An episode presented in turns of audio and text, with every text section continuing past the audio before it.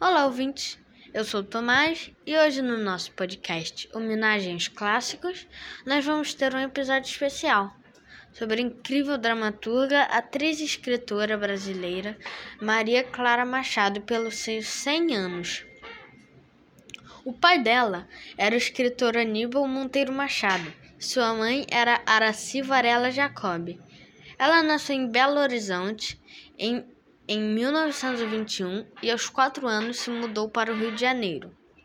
Ela tem quatro irmãs, Maria Luísa, Maria Celina, Maria Tel e Maria Ana. Os livros mais conhecidos que a escritora escreveu foram Pluft, o Fantasminha, o Cavalinho Azul, a Menina e o Vento, o Dragão Verde e a Buxinha, que era boa.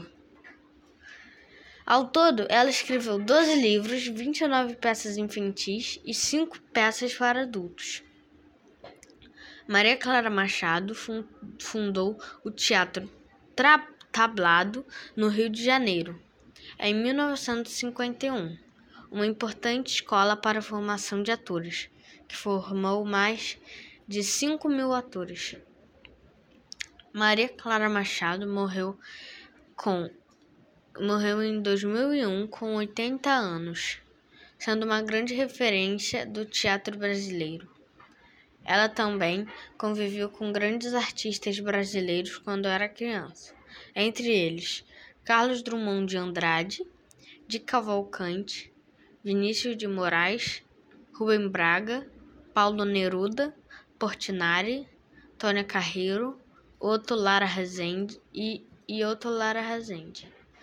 Isso porque seu pai era grande amigo desses artistas.